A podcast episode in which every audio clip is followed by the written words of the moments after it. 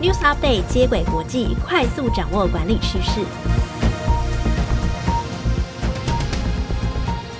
听众朋友，大家好，我是经理人月刊采访编辑简玉璇，我是经理人月刊文稿主编邵贝萱，欢迎收听经理人 Podcast 的接轨国际。在这个单元中，编辑会精选国际管理期刊与财经杂志，提供导读和解析，帮助读者掌握最新的管理趋势。今天要跟听众朋友分享的主题有：第一，羽毛变肌肉，新加坡开拓人造肉商机；第二则是正面的 ESG 消息，能够提升企业的股价吗？第三则，善用通勤的空白期，工作会更有效率。首先关心第一则人造肉的新闻。想到人造肉，你的第一印象可能会是 Beyond Meat 超越肉类公司的植物肉，从植物中提取蛋白质，做成类似肉类口感的素肉。但人造肉除了植物肉以外，还有另一种从活体动物中提取干细胞，在培养皿上促成发育，成为肌肉组织的培养肉。像美国新创公司 egs 就取鸡毛上的干细胞，放置在特殊的生物反应器中，培养成肌肉。二零二零年，新加坡开放贩售这类培养肉，是全球首个批准销售的国家。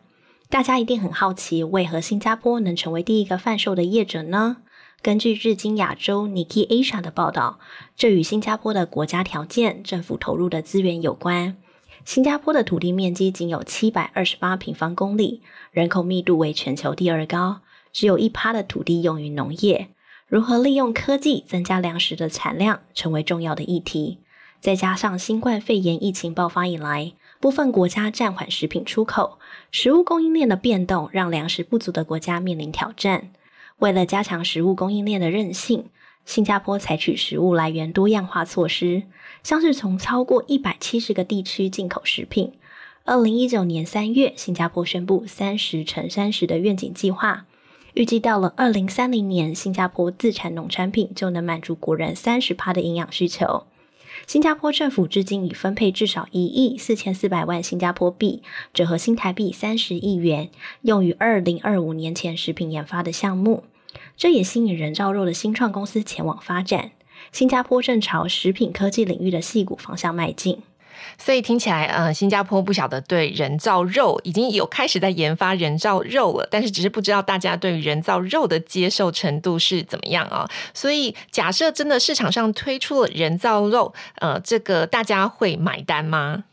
哦，其实我自己个人也是抱持着怀疑的态度哦。那其实买单的其中一个要件就是价格哦。最近英国的市场调查数据分析公司 YouGovernment 就调查，有四十二趴的新加坡民众他是不会选择这种肉品的。那价格是很大的因素哦。目前培养肉的细胞培养成本蛮高的。美国新创人造肉的孟菲斯有表示，培养出一颗肉丸，你想那个 IKEA 那一颗肉丸，那用培养肉做其实就要一千多美金。哦，那培养肉的新创哦，Artemis 有考虑说，那我们把培养肉跟既有的素食肉，就是那种大豆蛋白的植物肉结合，可能可以去降低成本哦，用混合肉的形式来来贩售就可以降低，那也可以增加这种人造肉进市场的机会。但不管怎么样，看起来似乎还是有一段路要走了。所以听起来哇，一颗肉要快一千块美金，所以是相当贵的。好，那玉璇，你知道人造肉或是培养肉吃起来的口感是什么吗？新闻里面有说这个口感吃起来跟普通的肉有什么差别吗？嗯，其实口感也是这个呃，大家对于消费者对于它很质疑的重点哦。因为其实我们在吃一块肉，不会吃到单纯的只有肌肉，它可能还包含一些脂肪啊、结缔组织啊，然后最好吃的可能是那个骨头，因为骨头那边的话，呃，味道就是风味比较多。那所以单纯吃，如果你单纯只吃肉，那口感其实是非常单一的。那所以像比利时的新创这种呃 Piece of Meat 也是一家人造肉公司哦，它就开始在贩售就是受精卵的鸡和鸭蛋的。的干细胞培养成那种脂肪，然后贩售给其他人造肉公司，然后就可以增加这种培养肉还有蒸肉的一种竞争力。OK，好，接下来我们来关心下一则新闻。呃，企业做 ESG 对股价真的有帮助吗？根据美国西北大学凯洛管理学院出版的刊物《凯洛因赛》报道，企业做 ESG 对股价推升是有帮助的。西北大学教授尹艾伦与哈佛大学乔治塞拉菲姆在二零二一年的最新研究，企业正面的 ESG 消息有助于提升股价，表现会平均跑赢市场的零点六 percent，但前提是 ESG 的消息要和企业所处的产业直接相关。而且受到广泛报道。例如，当一家咖啡店承诺使用公平交易认证的咖啡豆，消费者对于企业的鼓励会反映在股价上。但是，如果是科技公司宣布员工餐厅使用永续农业的食材，公司的股价几乎不太会受到影响。另一方面，正面而且相关的报道如果有五篇以上，该公司的股价相较于当天的股市表现，平均会上涨二点二 percent。这点呢，同样表现在坏消息上，如果有五篇负面的消息文章，股价则会平均下跌零点七 percent。为了分析哪种类型的 ESG 议题对企业产生的影响比较大，研究人员将 ESG 的新闻进行更详细的区分，结果发现与消费者直接相关的产品或新闻对股价表现最为显著。例如，跟安全、品质、诚信等相关的正面消息将使股价上涨一点九 percent，负面消息将使股价下跌一点一 percent。有趣的是，像是废弃物处理对环境污染等坏消息会导致股价下跌，但是对于环境正面影响的好消息发布时，股价却不会有太大的波动。根据研究推测，这可能与媒体报道环境相关的新闻数量有关。负面的新闻通常比较受到媒体关注，但正面的新闻就缺乏同样的影响力。嗯，这则新闻其实让我想到之前那种，呃，比如说我们知道那种顶新的废油事件啊，或日月光排放污水的事件啊，其实那都会对这个企业的形象造成影响哦。然后还有我们消费者，其实现在也渐渐的去会。去购买一些永续相关的产品哦，那其实还有一些永续相关的股票哦，其实这个也会赢得消费者信任，消费者也愿意去投资。不过，其实近期 ESG 是近年才出现的词哦，但 ESG 难道就只有关心环保议题吗？他们还有关心其他的项目呢？嗯，其实大家最近会常听到 ESG 三个字，我想很多人大概想说 ESG 到底是什么？为什么大家谈到股票，好像 ESG 这三个字非常的红？我先来稍微解释一下啊，ESG 谈的其实不是只有环保了，它是三个英文单字的缩写，分别是环境保护，就是 environment，然后第二个字 S 是社会责任，就是 social，啊，最后一个字 G 是公司治理，也就是 governance，嗯，它是在联合国全球契约在二零零四年第一次提。出 ESG 的概念啊，这个是评估一间企业经营的指标。所以，像环境保护就包含了温室气体排放啊、水啊、跟污水管理啊、生物多样性等环境污染防治相关的新闻。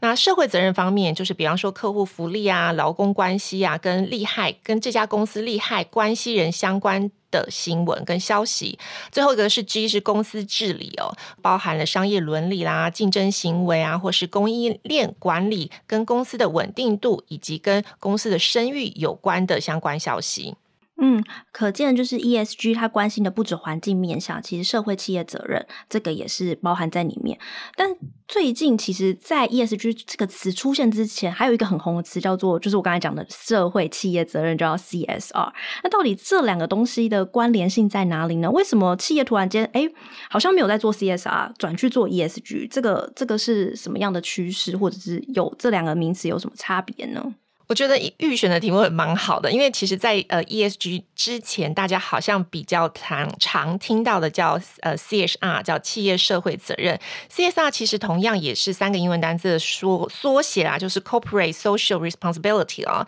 就是呃，它其实就是企业社会责任呐、啊。那 CSR 的概念大概是在一九九九年，也是联合国提出来的，联合国当时的秘书长呃科菲安南倡议的，他要求公司希望呃全球各大公司啊。都能够落实 CSR。那当时 CSR 其实只是一个非常广泛的概念，就是说啊，企业要照顾社会，要对社会负有责任。那 ESG，呃，二零。零四年提出的 ESG 则是提出如何实践 CSR，如何实践社会企业社会责任的原则，从环境、社会、公司经营来评估一家企业是不是能够永续发展的指标。所以，呃，换句话说，你可以想成永续经营是企业应该追求的大方向，但是 CSR 是永续经营的主要概念。那 ESG 则是成为呃衡量社会企业是不是能够永续经营的一种衡量指标。好，刚刚提到的是那个组织在做 CSR 的部分。那现在我们其实回到工作者来讨论通勤的问题哦。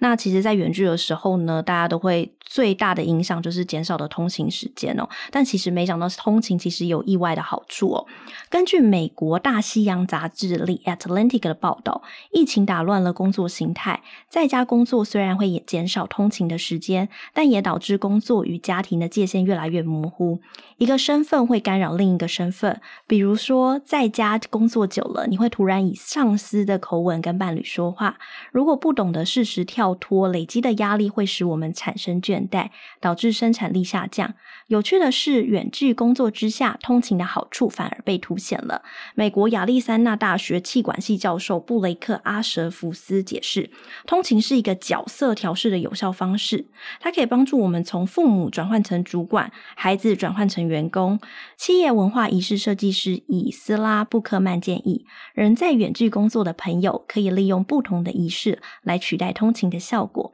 设计工作的开始与结束的开关，例如以短时间的步行或慢跑来替代通勤，或是工作环境和任务相匹配，像是高度专注的工作就不该在餐桌上执行。穿着正式的服装也有助于进入状况。工作结束，不妨用蓝布盖住电脑，营造电脑也需要休息睡觉的好印象。其中，布雷克曼最推荐的做法是，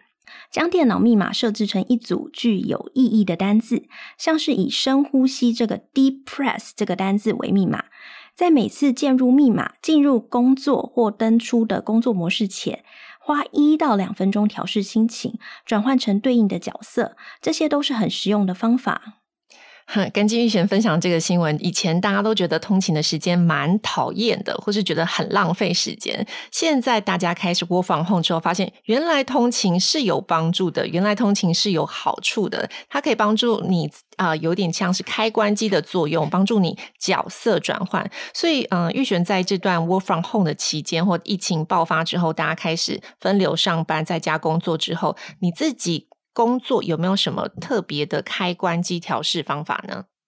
嗯我自己其实是会把家里，呃，因为我是租屋处哦，所以其实那个家里是没有隔间的。但是呢，我还是会把这个餐桌跟书桌分开来，所以我会在餐桌前先用完餐，用完餐之后移到书桌那边去工作。所以我吃饭的时候就会再移回来，这就可以创造我自己休息跟工作的区隔哦。然后在《经理人月刊》，其实我们曾经访问一位心理学作家刘轩，他分享他的工作开关系模式也是蛮有趣的哦。他每天早上会执行 Saver S A V E R S 的起床仪式。首先，他会先 Silence 静心，就是绝对不会划手机，就轻轻的呼吸，感受稳定和平静。第二件事，他会做肯定自己，还会用自己的信念和价值观跟自己喊话，告诉自己今天一定没有问题。第三个呢，就是可视化，就是会在脑中呢想一下今天要做的事情，然后预演一次，就会告诉自己大脑说：“哦，你今天可以。”完成这些工作。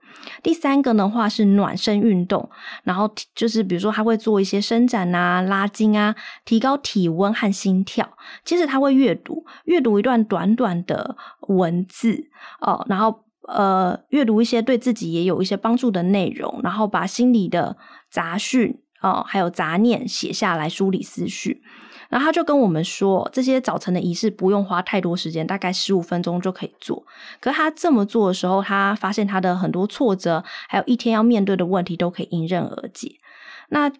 蓓宣听完这些比较有趣的放松呃开关机的仪式的时候，有没有其他的调试方法呢？我觉得刘轩的开关机仪式蛮好的，但是我可能就没有那么复杂。我自己的开关机仪式，上班跟下班的仪式非常的简单，就即使是 work from home。呃，在家工作，我大概开机仪式就是就非常简单，就是一杯咖啡，就早上一定要一杯咖啡，我才觉得我醒了，我要准备进入工作了。那所以就是呃，以前通勤的通勤之前是这样子，通勤就现在 work from home 之后也是这样子。那接下来就是下班，其实就是很简单，因为在家。在家工作之后，你是呃是工作呃下班时间到了，其实家人就开始回家了，所以你就说，哎，要开始一起共进晚餐，所以我、晚餐时间就是我最好的关机仪式。晚餐时间到了，家人回家了，我就 OK 把电脑关了，陪家人一起吃饭，这就是我的关机仪式。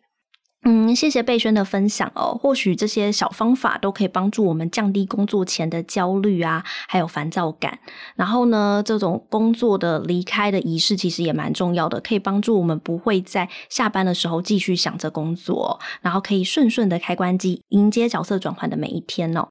那今天讲的三则新闻哦，第一则是人造肉商机，第二则是正面 ESG 消息对股价提升有没有帮助，第三则则是分享就是工作的开关机。那大家听众朋友如果对这三则新闻有兴趣的话，可以到经理人网站去搜寻相关的内容哦。OK，今天分享的以上内容呢，就是由经理人月刊的编辑丁伟宇、吴美心、邹颂仪编译整理，简玉璇、邵贝轩制作。感谢大家的收听，经理人接轨国际，下次见。